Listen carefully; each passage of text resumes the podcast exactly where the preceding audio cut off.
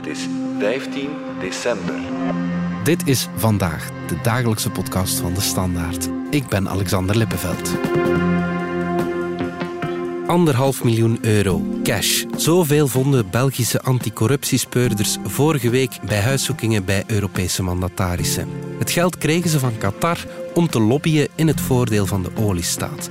Qatargate is nu al het grootste corruptieschandaal binnen de Europese instellingen. Hoe groot is de klap voor de EU? Hoe problematisch is al dat gelobby in de Europese wijk? En waarom zijn Europese politici een ras apart en waren ze zich vaak untouchable?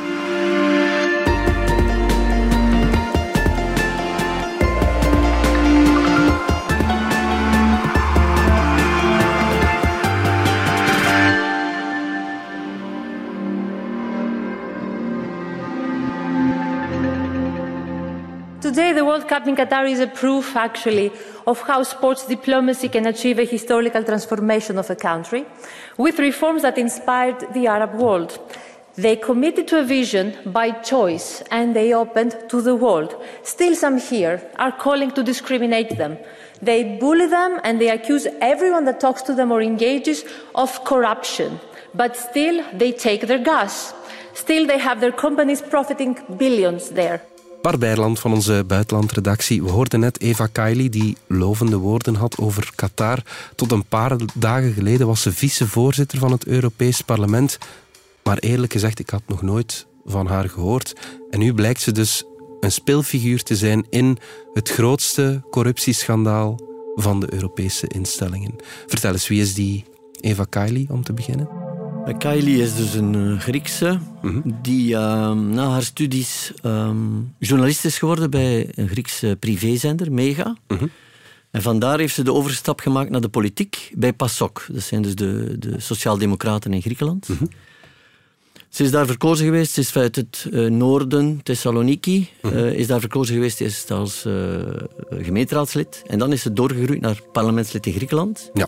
En toen het daar gedaan was, want binnen PASOK creëerden ze ook al problemen, omdat ze vaak afstand nam van de, van de partijlijn, is ze doorgegroeid naar het Europees Parlement sinds 2014. Waar ze eigenlijk nooit echt opgevallen is. Een zwaar gewicht is dat dus zeker niet. Ja, ze zit bij de Sociaaldemocraten. Ze zit bij de. Sociaaldemocraten. Ja. Ehm, maar nu zijn er geruchten dat ze dus aanstuurde op een overstap naar de uh, conservatieven. Oké, ja. Dus ook al binnen de, de fractie van de Sociaaldemocraten was het eigenlijk hommeles. Ja. Ze hield zich vooral bezig met artificiële intelligentie, uh, blockchain, die, die technologie, die wetgeving. Mhm. Maar nog eens, uh, ze is dan dit jaar vicevoorzitter geworden van het Europees Parlement. Hoe komt dat dan, als ze al niet goed ligt in haar eigen fractie? Uh... Het, zelfs bij de Sociaaldemocraten weten ze het niet goed. En er komt dus een intern onderzoek Uh-huh. om dus na te gaan van hoe is het in godsnaam mogelijk dat Kylie vicevoorzitter werd. Dat is heel bizar. Ja, ja, ja. En er wordt ook gekeken naar de, de fractieleidster, dat is de Spaanse, Uh-huh. Iraste Garcia, Mhm. die de boel eigenlijk ook niet goed in handen heeft. Ah. Dat is al een klacht die al lang loopt bij de Sociaaldemocraten. Dus er komt een onderzoek van hoe is het mogelijk dat zij, Kylie, niet echt een zwaar gewicht, Mhm. plots eh, toch vicevoorzitter is kunnen worden.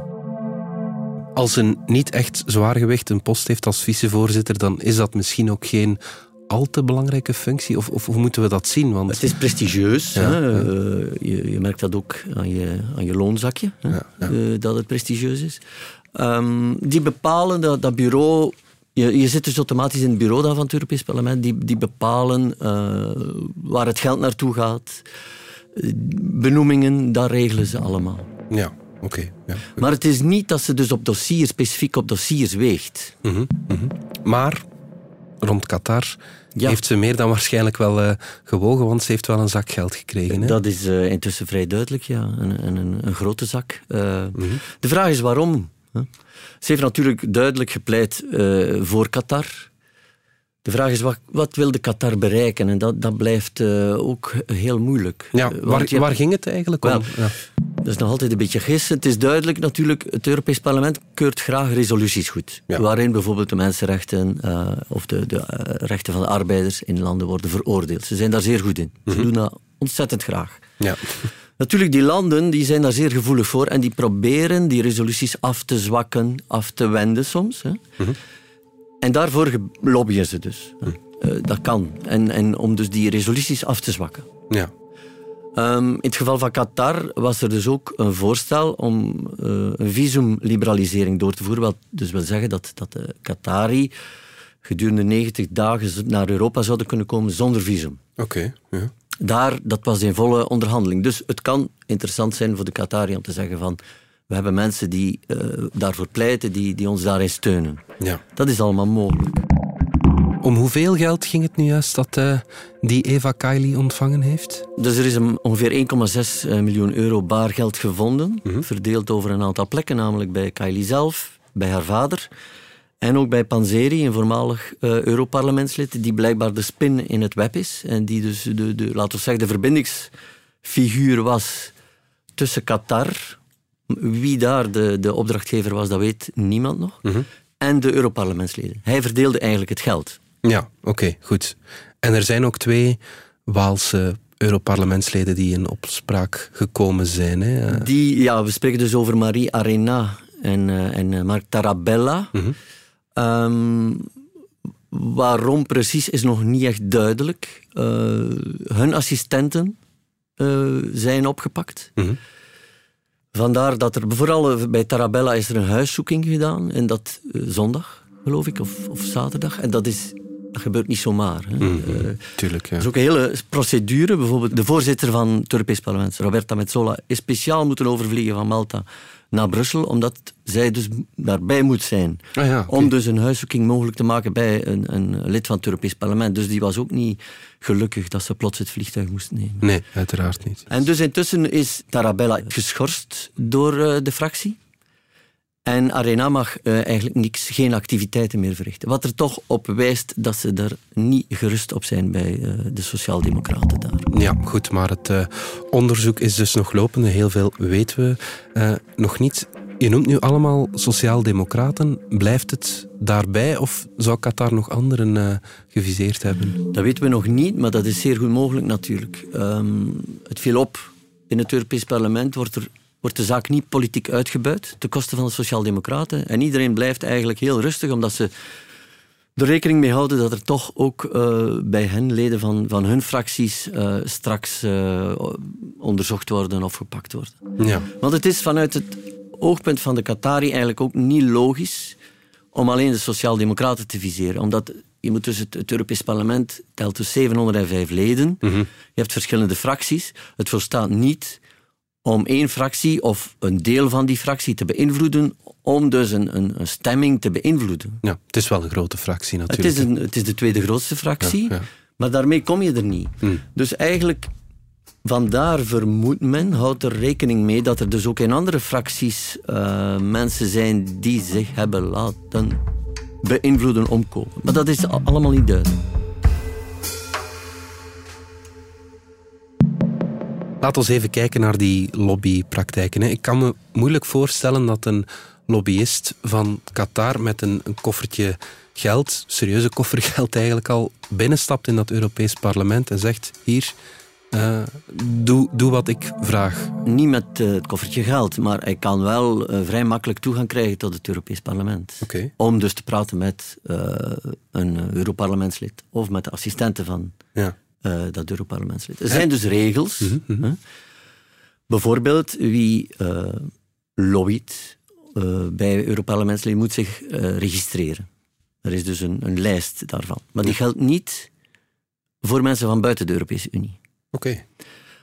Europarlementsleden die op een dossier zitten, die een belangrijke rol spelen bij een wetgevend dossier, mm -hmm. omdat ze rapporteur zijn of dat ze hoofdonderhandelaar zijn in dat dossier, die moeten registreren wie ze gezien hebben. Mm -hmm.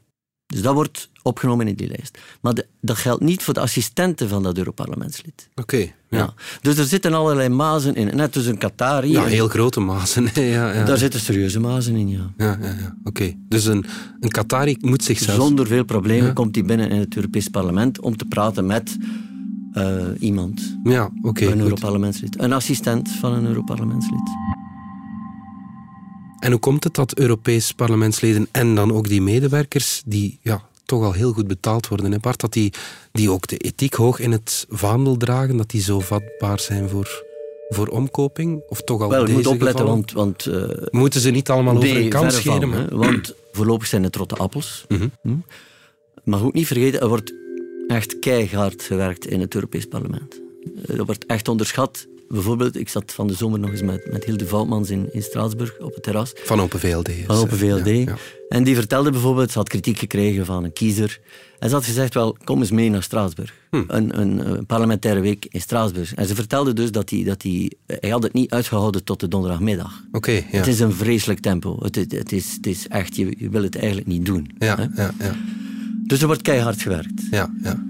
Ik ben Waarom het, ja. is, is er... Het, is, het Europees Parlement is een fantastische bijenkorf. Mhm. Het is lang geleden dat ik in, in het eh, Belgisch parlement ben geweest, maar, maar dat, dat maakt altijd een, een, een dode boel, eerlijk gezegd. Mhm, mhm. Het Europees Parlement is een bijenkorf. Ja. Je komt daar binnen, daar lopen dus honderden mensen, dus de parlementsleden, de assistenten, maar ook allerlei bezoekers. En ook mensen die dus die wetgeving willen beïnvloeden. Want vergeet dus niet, het Europees Parlement is dus heel belangrijk. Eh, je kunt vandaag bijna geen enkele Europese wet goedkeuren zonder de goedkeuring of de instemming van het Europees Parlement. Ja. Dus dat wil zeggen bijvoorbeeld over de Green Deal, het Europees Parlement moet ze zegen geven. Ja. Alles over landbouwbeleid, het Europees Parlement moet ze zegen geven. Dus het heeft natuurlijk enorme gevolgen voor mensen in heel Europa. Dus het is logisch dat bijvoorbeeld de industrie naar parlementsleden toestapt om te zeggen, ja, maar denk eens goed na over de gevolgen van wat je aan het doen bent. Ja, want een, geldt een voor parlementslid kan nu eenmaal niet alles weten. Voilà. Dat is eigenlijk dus logisch. het is ook logisch dat parlementslid bijvoorbeeld dat een rapport moet schrijven. Is logisch dat hij zich informeert. Dus dat hij iedereen contacteert. NGO's zijn ook enorm echt sterk in het lobbyen. Hè. Er wordt, vaak, er wordt vaak gekeken naar de industrie, maar vergeet dus niet dat de NGO-sector zeer deskundig is wat dat betreft. Bijvoorbeeld, onlangs was er wetgeving over ontbossing.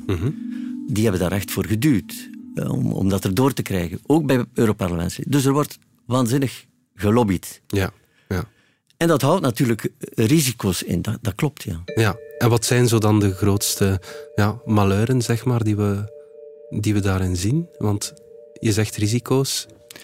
Ja, niemand weet wat er... Wat er die regels zijn, zijn dus vrij, eh, vrij... worden niet echt gecontroleerd. hè. Dus er kan van alles gebeuren onder de waterlijn. Maar zolang je het ook niet weet, moet je er ook voorzichtig mee zijn. Ja, ja. Want het is dus niet dat er, dat er elke maand een schandaal uitbreekt in het Europees Parlement. Hè. Vandaar dat iedereen nu ook zo ge- gechoqueerd is eigenlijk, om, ook door de omvang en, en het schandalige van, van wat er gebeurd is. Hè. Ja, ja, ja. En wordt er nu opgeroepen om die regels dan te gaan verstrengen? Zeker. Ja, ze kunnen niet anders. Hè. Uh, de vraag is, wat zal er gebeuren? Dus er, er is nu al vrij grote overeenstemming om dus die, die regels van die registratie van lobbyisten uit te breiden tot mensen uit derde landen. Om dus het uit te breiden naar de assistenten. Dat soort eh, dingen, dat, dat zal allemaal gebeuren. Van der Leyen die stelt voor om een soort ethisch orgaan op te richten. Dat dus regels zou uittekenen voor alle instellingen. Want je hebt dus de commissie. Je hebt de, de Raad van de Europese Unie, waar dus de lidstaten vertegenwoordigd zijn, waar, waar geen enkel toezicht op is. Hè, want er wordt ook gelobbyd bij vertegenwoordigers van de lidstaten. Maar in welke mate dat, dat gebeurt, dat is een black box, compleet. Die hebben minder regels dan het Europees Parlement en het Europees Parlement. Dus, en dat ethisch orgaan zou dan bijvoorbeeld, als er vermoedens zijn van eh, in- eh, conflict of interest, zou dus kunnen bijvoorbeeld een onderzoek starten. Maar dat is ook weer iets, dat is, al, eh, dat is een, een idee dat al jaren leeft. Ja, Daar zit ook niet veel schot in voorlopig. Hè? ja. Dus die, die regels zullen aangescherpt worden, maar ja, er zullen altijd mazen in het net zitten. Bijvoorbeeld, die, die slaan dan op toegang tot het Europees Parlement. Maar het Luxemburgplein dat zit vol met cafés. Dus het volstaat natuurlijk dat je dan afspreekt in een café. Ja, ja, ja. ja. Dus waterdicht is dan nooit. En het hangt dus ja, af ook van, van wat dat specifiek Europarlementslid doet of niet doet. Europarlementslid het is ook wel een speciaal ras. Het is zo, in dat Europees parlement hangt er wel een sfeer van... eh, we zijn een beetje untouchables. hè. Ah, ja. Ze controleren graag, maar ze worden niet graag zelf gecontroleerd. Bijvoorbeeld, ze zijn, eh, zoals ik zei, de eerste om dus met de vinger te wijzen in zaken corruptie, de rechtsstaat. Neem het voorbeeld van Hongarije, en zeer terecht, wat er gebeurt onder eh, Viktor Orbán. Ja. Dus resoluties goedkeuren, sterke, straffe standpunten innemen. Maar zij zijn, ze beschouwen zich, en ze zijn ook de vertegenwoordigers van het volk. Hè. zij staan echt op hun vrijheid. Ja. Ja, dat, dat wringt natuurlijk. Ze tikken graag anderen op de vingers. En je ziet bijvoorbeeld nu dat, dat Orbán, ah, die heeft leedvermaak natuurlijk, die, die laat niet na om op Twitter te gloriëren van kijk eens, hè, dat is toch de instelling die, die ons controleert. Hè, Ja. Want de corruptie zit, zit binnenin. Ja. Een voorbeeld daarvan is de recente benoeming van de nieuwe topambtenaar van het Europees Parlement. Oké. Dus een paar jaar geleden was er een groot schandaal. Juncker had zijn kabinetchef in geen tijd benoemd tot de belangrijkste ambtenaar van de commissie. Ja, Juncker was de vorige De Europese vorige voorzitter commissie. van de eh, commissie. Ja. Europees Parlement reageert met een ontzettend sterke resolutie. Gekant tegen politieke benoemingen. En dat er gedaan moest zijn met die politieke benoemingen. Mhm. In alle instellingen. Wat gebeurt er nu dit jaar? Er moet een nieuwe eh, topambtenaar van het Europees Parlement benoemd worden. En dat is dus een politieke benoeming. Mm. Dus Metsola, die piloteert haar kabinetchef. Dat is de, ja, de ja, dus de huidige voorzitter van, het parlement. Parlement. Ja. Die piloteert haar kabinetchef, Chiocchetti, naar die functie. Ja. Dus je ziet, het is altijd zo'n beetje... We zijn streng voor de anderen, maar we zijn niet streng voor onszelf. Ja, oké. Hetzelfde met die onkostenvergoedingen. Dus, dus een, een Europarlementslid krijgt maandelijks een onkostenvergoeding van een 4700 euro, is het nu, geloof ik. Oké. Dus bijvoorbeeld om een kantoor te betalen in je thuisland. Want ze zitten dus heel vaak in Brussel. Ja. Eén week in een maand gaan ze dus naar hun kiesomschrijving, waar ze dus contact kunnen zoeken met hun kiezers. Dus ze kunnen bijvoorbeeld daar, ze hebben nood aan een, een kantoor, die onkostenvergoeding, die dient daarvoor. 4700 Maar als het geld niet opraakt, dan mogen ze dat terugstorten. Maar dat wordt allemaal niet gecontroleerd. En ze, er zijn al vaak pogingen geweest, ook van Europarlementsleden, maar dat wordt keer op keer afgewezen Ja, oké. Zo gezegd van, ja, dat vergt veel te veel controle. Hè, want dan moeten we extra personeel aanwerven om al die bonnetjes te controleren. Maar ja, je kunt natuurlijk ook steekproeven doen. Dus iedere keer wordt alles wat, wat ja, hun vrijheid inperkt, hun, hun- dat, dat wordt iedere keer afgewend. En dat maakt hen natuurlijk kwetsbaar Ja. voor kritiek. We gaan er even uit voor reclame. Ik ben Elke van Mello, radiostem en actrice. Hoewel ik in mijn job altijd mijn hart volg, moet ik als zelfstandige soms ook rationele keuzes maken. Dus rij ik met een plug-in hybride van Mercedes-Benz. Ik verbruik minder, rij vaak volledig elektrisch en fiscaal is het gewoon mijn beste optie. Dus slim gekozen, maar toch ook met het hart. Nieuwe bedrijfswagen? Bij Mercedes-Benz Heden Automotive maken we net als voor elke ook voor u graag een berekening op maat. Meer info op hedenautomotive.be. Bart, terug naar eh Qatargate, misschien moeten we het zo eh, gaan noemen. Het Europees Parlement profileert zich graag als ja, de behoeder van de rechtsstaat. En, en je zei het al, bekritiseert graag anderen die eh, die rechtsstaat niet respecteren. Dan kan ik me voorstellen dat deze klap wel heel erg hard aankomt. Hè? Het is zeer hard aangekomen, ja. Je, je zag het ook aan de, de interventies iedereen. Was, was precies, ja, iedereen zei het ook. We zijn ten neergeslagen, we zijn gechoqueerd, we zijn triestig. Ja. Ze hadden er natuurlijk ook rekening mee dat dit hen eh, ja, in 2024 bij de verkiezingen eh, aangerekend zal worden. Wat, wat natuurlijk perfect mogelijk is. ja, want er is toch wel al heel veel euroscepticisme nog steeds. Hè? er, er is altijd euroscepticisme. Je mag dat ook niet overdrijven, maar het is er zeker. hè. Je ziet natuurlijk overal eh, partijen die eurosceptisch zijn, die aan de macht komen. Kijk naar Italië bijvoorbeeld, Meloni, die daar met Fratelli d'Italia, dat zijn, zijn geen pro-Europese partijen. nee, nee, nee. Dat houdt in- inderdaad een risico in voor de verkiezingen, eh, Europese verkiezingen dan in, in 2024, ook voor de samenstelling van het parlement, ja. ja. Veel zal natuurlijk afhangen hoe eh, het Europees Parlement nu reageert op dit schandaal en of ze echt doorpakken of niet. Ja, ja, ja. In welke mate verstrengen ze de regels? Stemmen ze bijvoorbeeld in met zo de oprichting van zo'n ethisch orgaan of niet? Veel zal daarvan afhangen, denk ik. Ja. Van, van de reactie van het Europees Parlement zelf. Ja, oké. Roberto Metsola, de voorzitter van het Europees Parlement, die had het over een aanval op de democratie. We luisteren even naar wat ze daarover eerder deze week zei. Make no mistake, the European Parliament, dear colleagues, is under attack. European democracy is under attack. And our way of open, free, democratic societies are under attack. Ja, Bart, kwaadaardige plannen, zegt ze, de vijanden van de democratie, dat zijn grote woorden. Wat betekent dat voor die relaties tussen de EU en Qatar, denk je? Ja, het zal, het zal alleszins geen deugd doen. Hè? De EU zit daar natuurlijk in een moeilijk en een lastig parket, want, want uh, door het wegvallen grotendeels van het Russische gas, mm rekent de Europese Unie op Qatar, onder mhm. andere, om extra LNG uh, te leveren aan, aan de Europese Unie. Ja, ja, ja. Men zegt natuurlijk dat zijn gescheiden dingen, maar je voelt natuurlijk wel dat, dat iedereen beseft ook van als we hier te hard doorduwen, mm ja, dan gaan die Qatari misschien zeggen, ja, maar ja, die, dat, dat, gas kunnen we ook even goed verkopen aan een ander. Dus, dus we zitten daar uh, ook in een kwetsbare positie.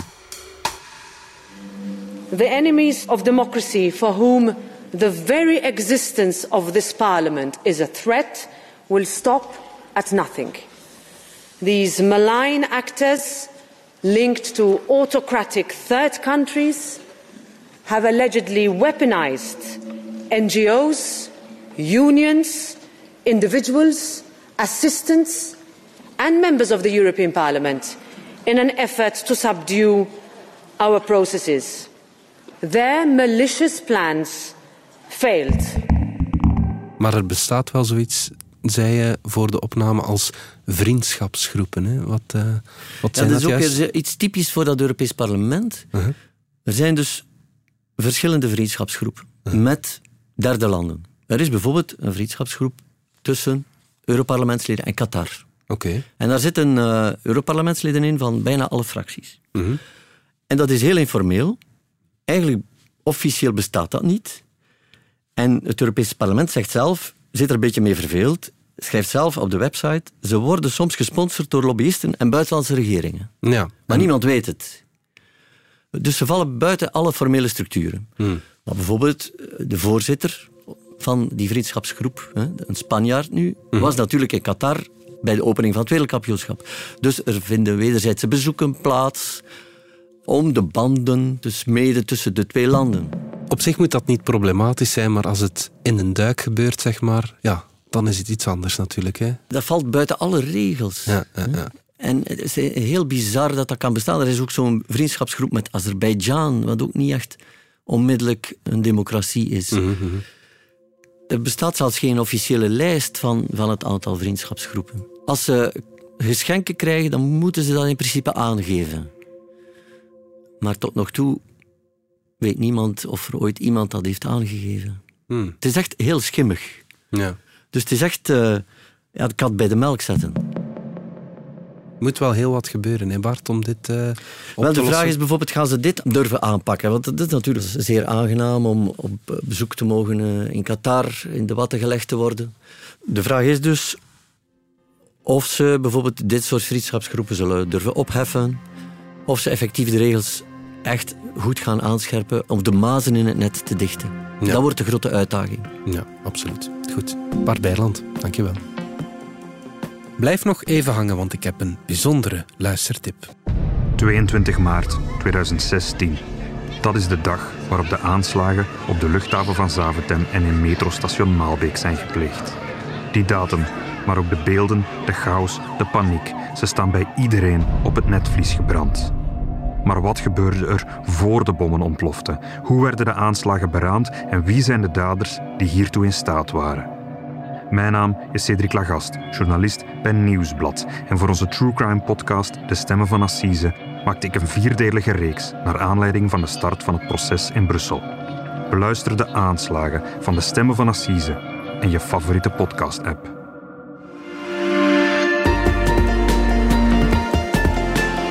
Dit was vandaag de dagelijkse podcast van De Standaard. Bedankt voor het luisteren.